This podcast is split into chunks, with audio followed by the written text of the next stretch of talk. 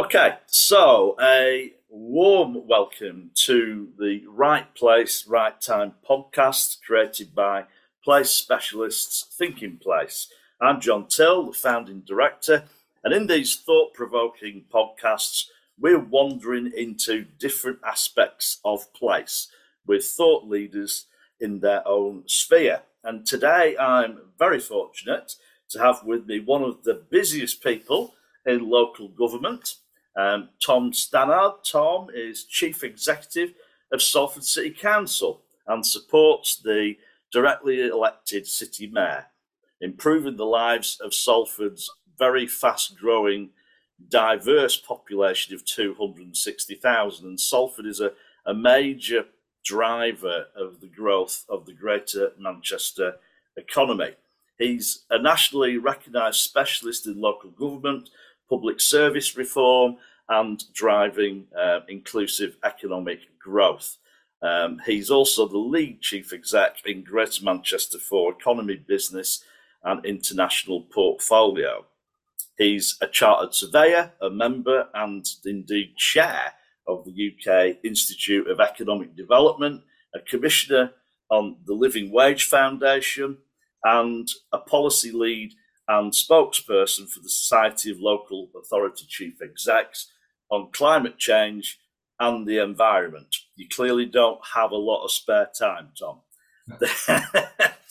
so, anyway, um, let, let's kick off. Um, and we always like to start with something personal to the person on the podcast, and that is what would you say is your favorite place in the whole world and why?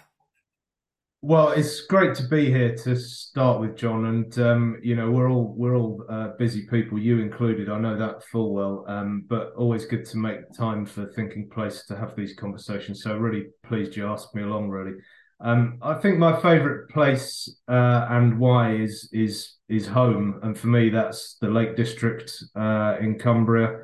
Um, it's almost the antithesis of where I've you know lived and worked uh, for a lot of my career. It's not a particularly urban environment. It's very very challenged in terms of economic development, but it has that combination of place, home, history, heritage, and the great outdoors, which I love, as many people know for for other reasons. And I think home is where the heart is, and I think um, you know that is definitely a favourite place for me. If you were asking me the question about one of my favourite cities, though, which was a kind of alternative take on this, apart from Greater Manchester, obviously, I would uh, I would definitely say Vancouver, which is a place I've visited uh, a number of times, and it just combines everything I've just described and more. So Canada and Vancouver in particular definitely up there from a place shaping perspective for me. Yeah, brilliant. No, well, the Lakes is just fabulous, as you say. It's got its challenges, but mm. it's, it's absolutely breathtaking. Um, so, wandering to, I mean, I think Salford is a fascinating place. Um, I, I, I, don't know how many people know a lot about it. What I'm sure most know about it is obviously home of the BBC, and you know, because you hear that mentioned so many many times, and and it, it is part of Greater Manchester, but it's very much a successful city in its own right. I'm not sure people know that. How, how's it ended up getting to this position of such a lot of dynamism and success? Yeah, I mean it's a it's a it's a a, a long story over a long period of time, really, um, uh, and I think really what has delivered that success has been a sustained effort in in partnership at driving regeneration and not just pedestrian regeneration, if I can put it that way, but truly kind of transformational rebirth of the city from what it used to be to what it's now become. And I think there is a there is a um, a good story to be told about patience, about political stability, about willingness to have skin in the game from the city council in terms of land and uh, uh, and capital put at risk to gear a lot of those developments around the Quays, media city, the city centre, and more. And I think where Salford has been, you know, immensely successful is really having that sense of aspiration for both transforming an economy from what was, um, uh, you know, Docklands based, very much heart of the industrial revolution, manufacturing based economy into a high tech, digital, residential city living and you know very much innovation and advanced manufacturing economy of the future. And none of that happens overnight but even in the relatively short period that I've been living and working in the north of England um, over the last 15 years or so, Salford and Manchester city centre have completely transformed in that period. And I think it is testament to a lot of my predecessors at the officer level and politically who have led the place through that time. But it has been, I, I think, a great case study, John, of visionary place leadership, really, and commitment for the long run. And and and the interesting bit is that, as you sat sort of alluding to, it is a real combination of very very different places and assets. I mean, how how do you feel they kind of fit together? And I'm interested in what what are the big plans on the horizon for even more growth? Yeah, I mean, like any uh, like any city, like any any borough, any district, um, there is a there is a degree of kind of coherence and, and, and logic in the public mind to the city. There's also loyalties to constructs that went before Salford came about in the 1970s um, local government reorganisation. The city itself has a very very strong identity, and it's a city for good reason. It has a long history, a longer history than Manchester City itself. Mm. And um, the sense of identity with the old centre of Salford and some of the very nearby suburbs, particularly in Pendleton, down at the Quays, um, is very, very, um, very strong. But we're also, as you say, a, a, a, place of great contrasts, particularly the inner urban and the um, uh, the suburbs suffering from pretty acute deprivation, and our towns go all the way out to Little Hulton and Walkden on the border with um, Bolton and Irlam and Cadishead, which are on the way out towards Warrington at the other end. So lots of contrast there. And there are major projects in the pipeline, John, in terms of future ambition and aspiration. Media City's only a third or so complete. You probably wouldn't believe that if you went there, but lots yeah. more to go out there. Salford Crescent, our partnership with English Cities Fund around the university, is an absolutely massive regeneration program for north of England, really. We're building on the success of RHS Bridgewater in terms of the tourism visitor economy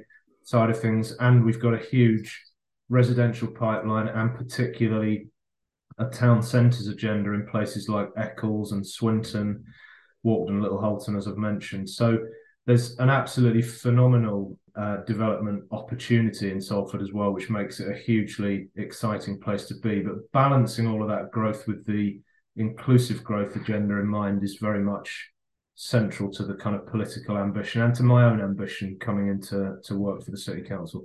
Yeah, yeah, um, and, and that's really clear to see. And obviously, you've just recently taken on um, new role of chair of the Institute of Economic Development. So congratulations um, for that. And and all the time I've known you, you've been a very passionate um, advocate of of growth uh, and development being place led and, and having a very clear and shared view with the stakeholders about what is that forward looking view of place. I mean, how important do you see what some might see as marginal as, you know, in driving economic growth?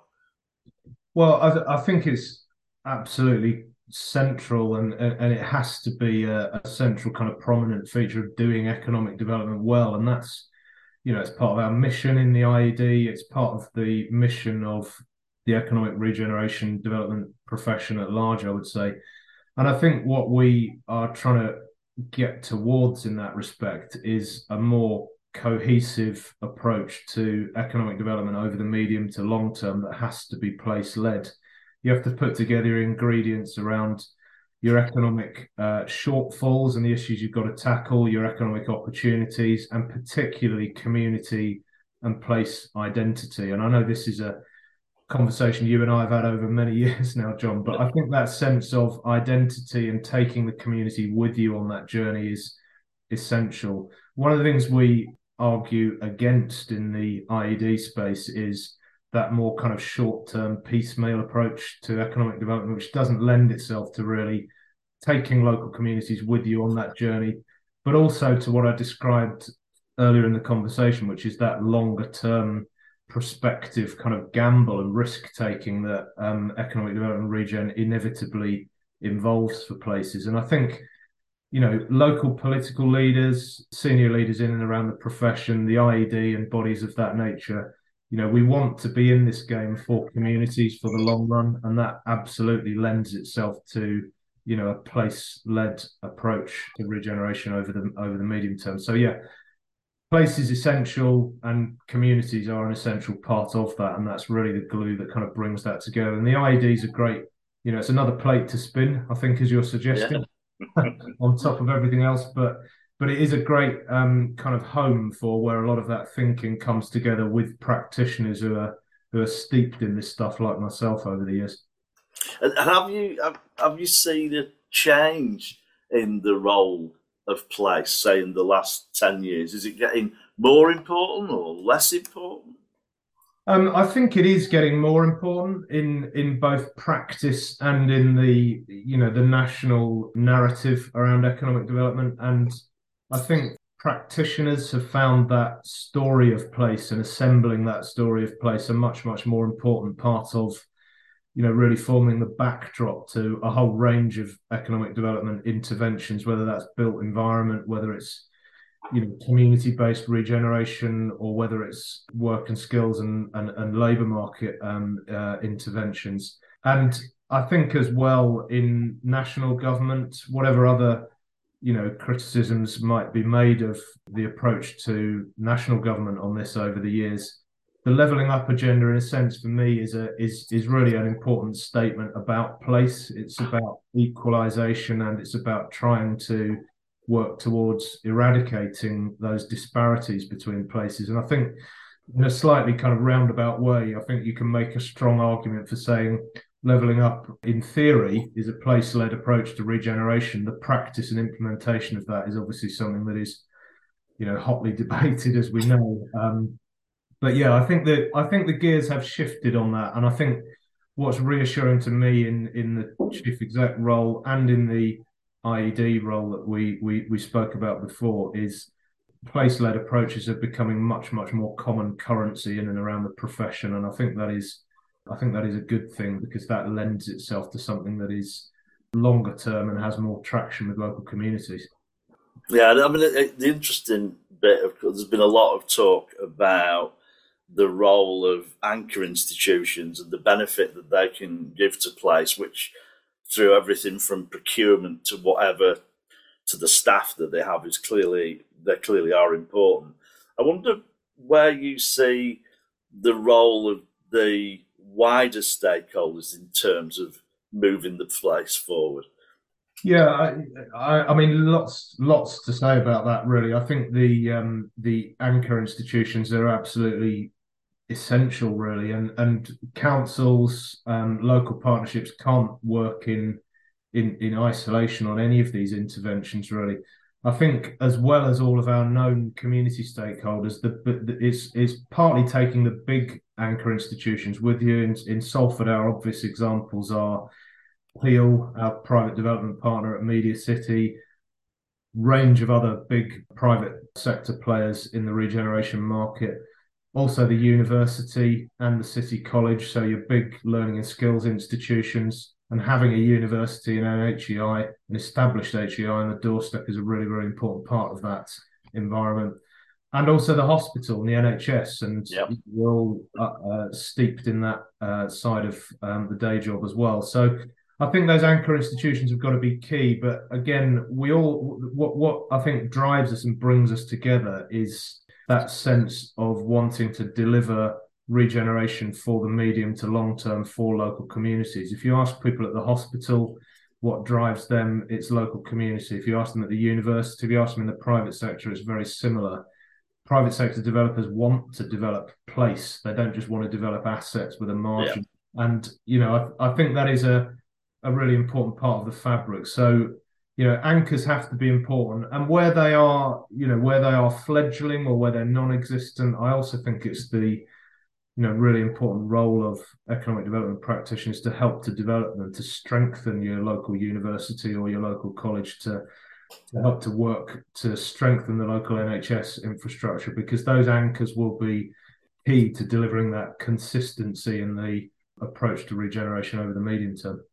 And are are the anchors and thinking about businesses and other players and education, are they also a big part of externalizing the message? And you know, because obviously councils you're hugely busy with an internal agenda and etc. Do you kind of need them in a way to get the message out through their networks?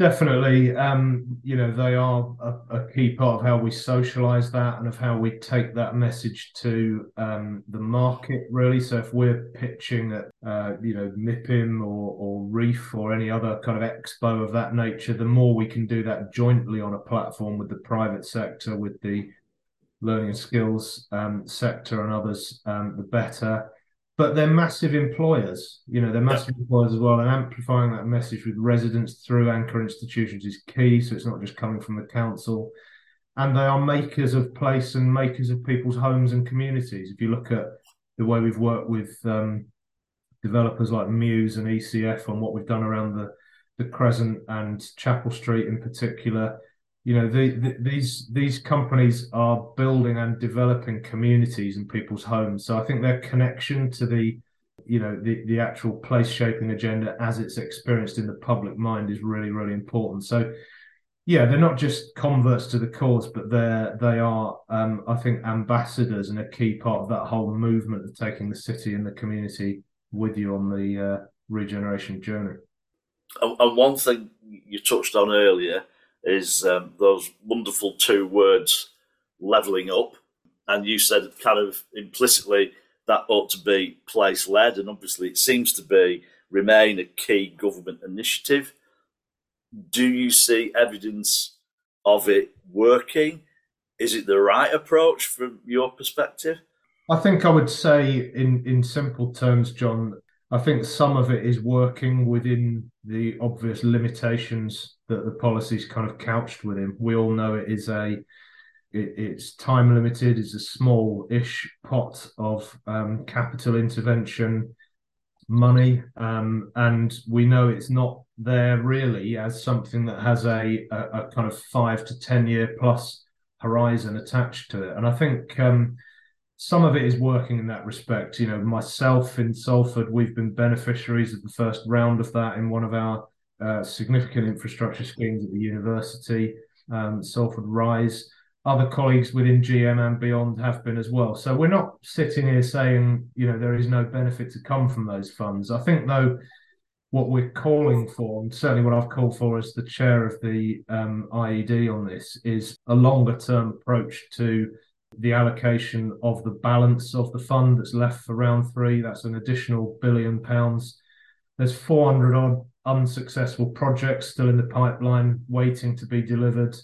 And I do think, you know, the localist in me, as well as the place shaper in me, says, you know, that should be a much more devolved approach than the centrally yeah. micromanaged um, project adjudication stuff we've had to date. So we would back LEPs, combined authorities coming to the fore in that respect, a clearer uh, approach to regional allocations, and letting regional leaders manage and adjudicate the allocations to intervene over a longer term period. The question of the size of the pot is a is a wider issue. The question of the relationship of that pot to other funds that matter in terms of local regeneration, particularly in and around um, education and skills, I think remains to be answered. But you know, I am an optimist as well as a pragmatist. You wouldn't work in these uh, worlds if you weren't really. I don't think, and and and that part of me at least says, you know, leveling up is in principle about place shaping.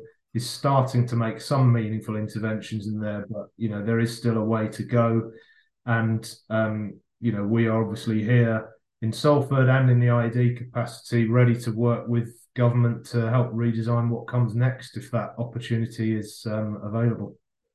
And kind of alongside the whole levelling up is we are in such a, a situation of a plethora of pots. And, you know, it's a bit of a hot potato, isn't it, at the moment? And certainly has been in terms of discussion about, you know, places having to bid competitively, often against their neighbours, colleagues, etc., and the amount of time and cost that that takes. And I, I wonder where you, as, the chief executive of Salford, and also from an IED perspective, are on all these pots. We absolutely think it can and should be rationalised, and we think that whole landscape is perfectly capable of rationalisation. The most sensible way to do that is in partnership with um, the sector. I don't just mean local government, but I mean all of those involved, um, the anchor institutions and others in local economic development. The the IED is a good kind of family place to start for that people with good experience and good brains on this, like Thinking Place, should be involved in that conversation as well. I would say, John. But you know, I think I think the um, the landscape is absolutely capable of um, rationalisation, and I would say as well. I know there are people, and I know a lot of people on the inside track in government, not just in DLUC, but in um, the business department within Homes England and elsewhere who are also very, very keen to kind of press that conversation and be part of designing a more um, stable, a less onerous in terms of the bidding cycle um, and longer term approach to intervention. You know, and the key in all of this comes back to exactly that word it's intervention because economic development always requires a form of intervention you know even in very very vibrant um, healthy and economically productive markets with high land values, there is always an intervention required to get something started. Yeah. In our situation in much of the north of England, it often requires intervention to um, address viability deficits. And, you know, we need a, a consistent, considered, bigger, impactful, and, and a more meaningful long term approach to that. So I am absolutely on the side of um, you know, let's get this right. Let's let's redress some of those shortfalls in the bidding culture and so on that we've all not just got a bit tired of, but frankly wasted quite a lot of time and public money on. But I think you know we are pragmatists and we are here to help government to redesign that sensibly, and that's certainly the offer from um, from myself and colleagues um, in the IED and elsewhere on this. And I guess finally, as we look, look ahead, I mean, economically, it feels incredibly challenging for individuals, families, places. As we look ahead into 2023 and beyond, do you see some chinks of light? Do you see some opportunities which we can grasp? Yeah, I think the um, I, th- I think there is um, optimism in this, and you have to stay on the side of optimism to work for this long and to have a you know a, a, commitment to the future in this whole area of work around um, place led development and regeneration. So I think business confidence is still there, investor confidence is still there.